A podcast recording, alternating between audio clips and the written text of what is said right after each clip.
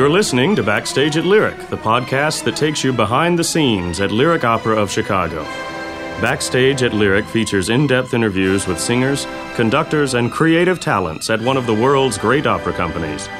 For additional podcast interviews, subscribe to our RSS feed or visit us online at lyricopera.org.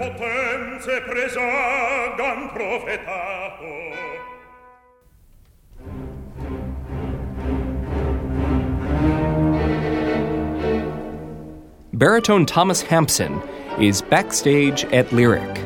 The Macbeth family are not just Bonnie and Clyde. They are the kinds of cancers of society that rob the decency and the life of those around them at the expense of the ambition and ego of themselves. Thank you for joining us on this edition of Backstage at Lyric. I'm Mark Travis, producer for the series and for the Bucksbaum Family Lyric Opera of Chicago broadcasts. Considered one of America's leading baritones for the better part of three decades, Thomas Hampson's operatic repertoire spans from Mozart to Puccini and from Rossini to Wagner. Also a celebrated interpreter of Lieder, he has appeared in all of the major opera houses and concert halls of the world, and he has an impressive discography that includes many award winning recordings. On October 1, 2010, Mr. Hampson will sing the title role in Lyric Opera's opening night production of Verdi's Macbeth. This is the second installment in a two part interview I did with Mr. Hampson. This time, we focus on some of his thoughts about the character of Macbeth, his relationship to Lady Macbeth, and other details of both the opera and the production. The interview was recorded at Avery Fisher Hall in New York City, and I'm your host. You know, Verdi uh, it's interesting. As, as much as he loved the baritone voice, he was it was the first it was the first fach, as it were, for him to start cutting arias. you uh-huh. know, Boccanegra doesn't have one. He has that core scene, which of course is a miracle, but you know it's not something you can sing on a gala. Macbeth has one aria, and to sing it well, actually, to sing arias out of context, period, is difficult, but nevertheless, and it's a wonderful aria pietà, rispetto, amore, which are actually is not a plea, it's a statement of fact. Those things will not be mine. They will not be the comforts of my old age. It is an incredibly philosophical moment of a man, and to me, his last aria in the fourth act, this pietà, rispetto, amore. If you've drug him through the slime of his own cowardice, all the two and a half hours before that, and the bearing of this very ambitious and yet morally terrifically confused soul, Macbeth. Then, when you hear this aria, you do identify with the torment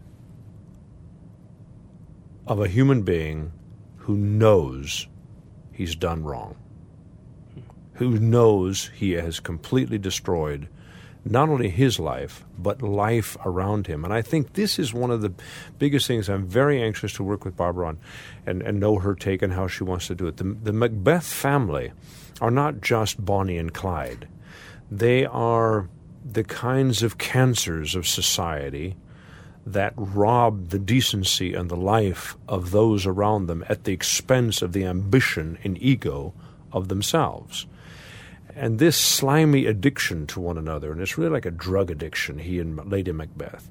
I think Lady Macbeth inhabits a more unredeemable evil in human nature than Mr. Macbeth.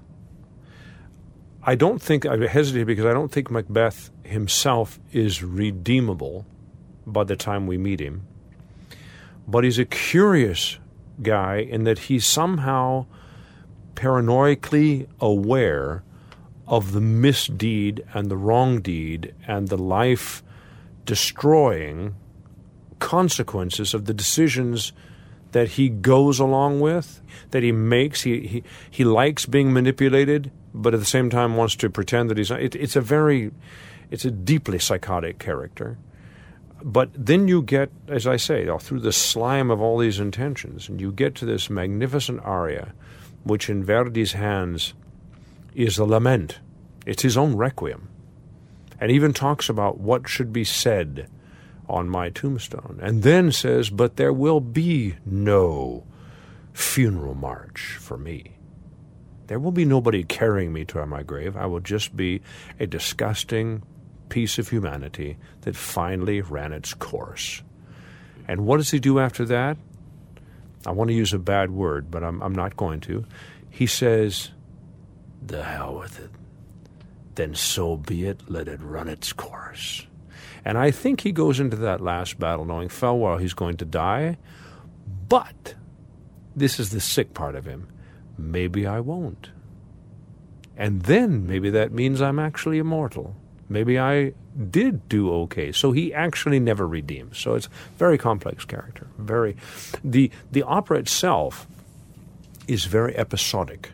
It, there isn't really a through line you know, we're not going through doors and the sun comes up and goes down. We we see them in in various juxtapositions in their in the nefarious actions. That's slightly different than the than the play because the play is a play. Frankly, if I may digress, I think that's one of the most interesting and less talked about aspects of opera as an art form. Period. I don't think opera is about plot, and and it better not be. well, yeah, quite. well, you, yeah, we all laugh, and, and right. it's, it's, the, it's the great fun to do. But in fact, I don't think it was ever the intent to have plot. I think it's about dilemma.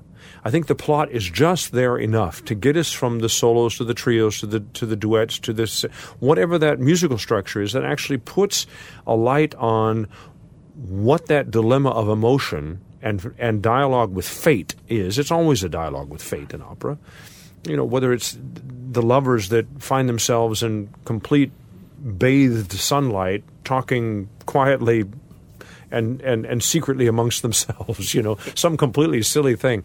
That's irrelevant. The conversation is what's important. The dilemma that they're working through, the euphoria, the love, the jealousy, whatever that is. So I think that, and, and, and I bring that up because I think it's one of the first things we need to invite an opera public to release, and that is release the television, release the cinema, and release the theater. It's a different theater you're in. If you want words, go to the theater. If you want words, music, emotion, passion, power all in one, in almost an instinctual relationship, then you'll go to the opera. And quite frankly, I don't think you should choose between the two. I think you should augment your life with both. But it's not just a musical framing of a play situation. Uh, and I, I, feel very strongly. The, I think the biggest competition today for opera is somehow justifying itself to the film world, and and I think that's a terribly unfair effort because even the most, uh, you know, even the David Lynch's of the world, the first five minutes, you're getting an awful lot of information of symbols that you're going to deal with for the rest of this rather crazy adventure that that he and seemingly disjuncted adventure that you're going to be adding up to. You never have that in the opera. That used to be implied in the overture, but we've lost our musical sensitivity to the overture. The overture is a prelude to did I park the car? cars? My telephone turned off. Uh, this is the music language I'm going to be dealing with mostly. I'm, I'm, not trying to be cynical, but the actual sensitivity to motive and oh yes, we hear that. But that we've lost a little bit of that, and that's that's fine. That's not a big problem. But we don't when we walk into the first scene of an opera, we're walking into something that's been going on for quite some time with a lot of layers of personalities that it would be best to know before you went. Oh my God, I have to study for the opera? Well, no, but you know, if you're going to go to a new exhibition of Fragonard paintings at the Met or in Chicago, aren't you going to pick up a catalog?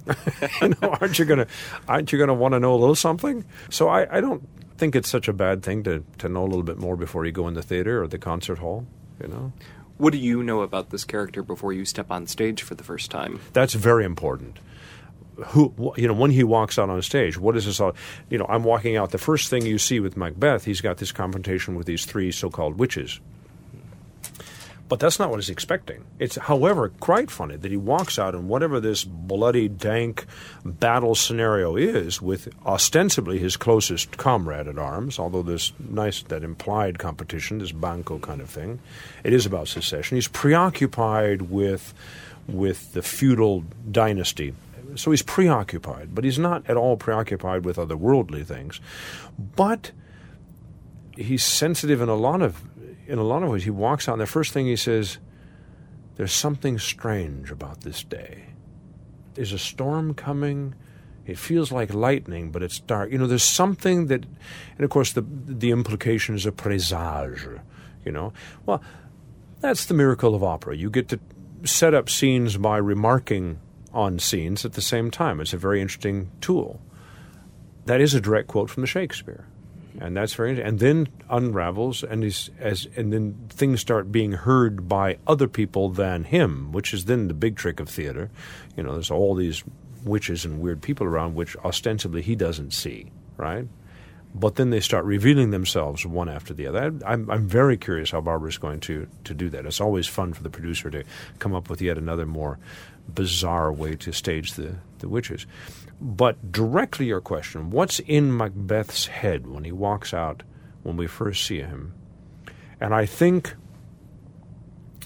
it is this preoccupation with dynasty, this incipient conversation that has already started, this thing of how do I get up the ladder and become the top, and this Lady Macbeth is already in his head, deeply in his head.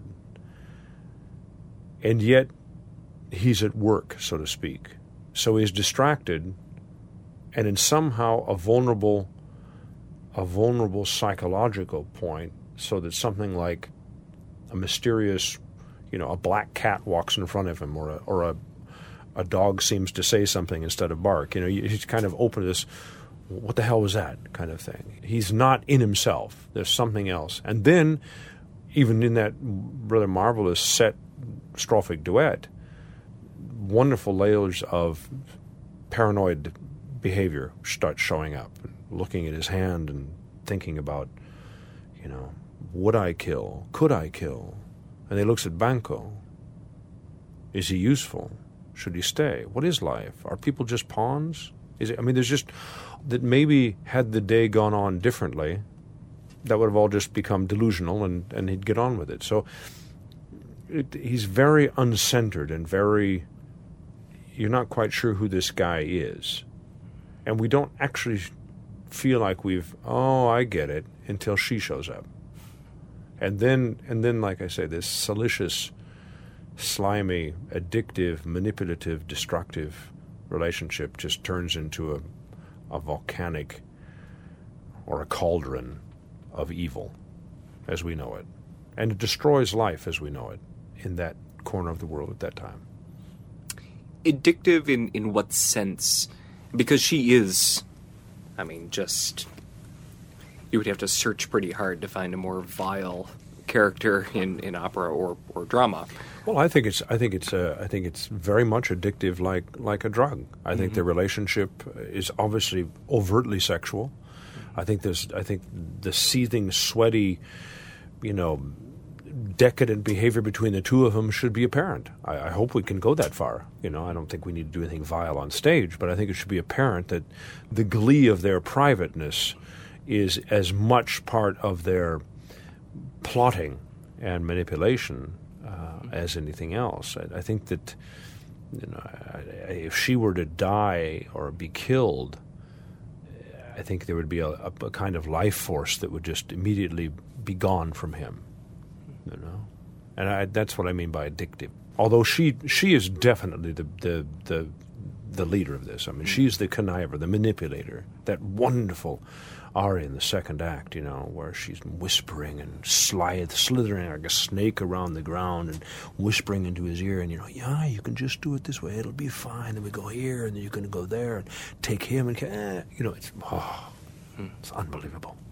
Why is she with him? That's a very good question. I, I can't tell you that. Yeah. He's lucky? I don't know. Unfortunate? I don't know. Uh, probably because he's strong enough to be king and, and weak enough for her to manipulate.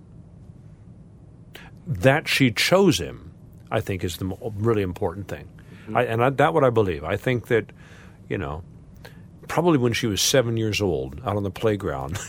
you know, kind of like you know the Addams family youngest right. girl. You know? oh, I think he's Lurch. you know. Yeah, fascinating. Well, thank you so much for uh, taking some time to speak with us. Absolutely, and, looking wish forward you to it. Best of luck with all these performances.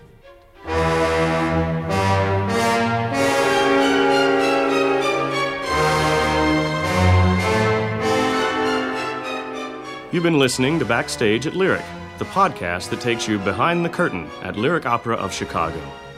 For additional interactive content and to order tickets, visit us online at lyricopera.org.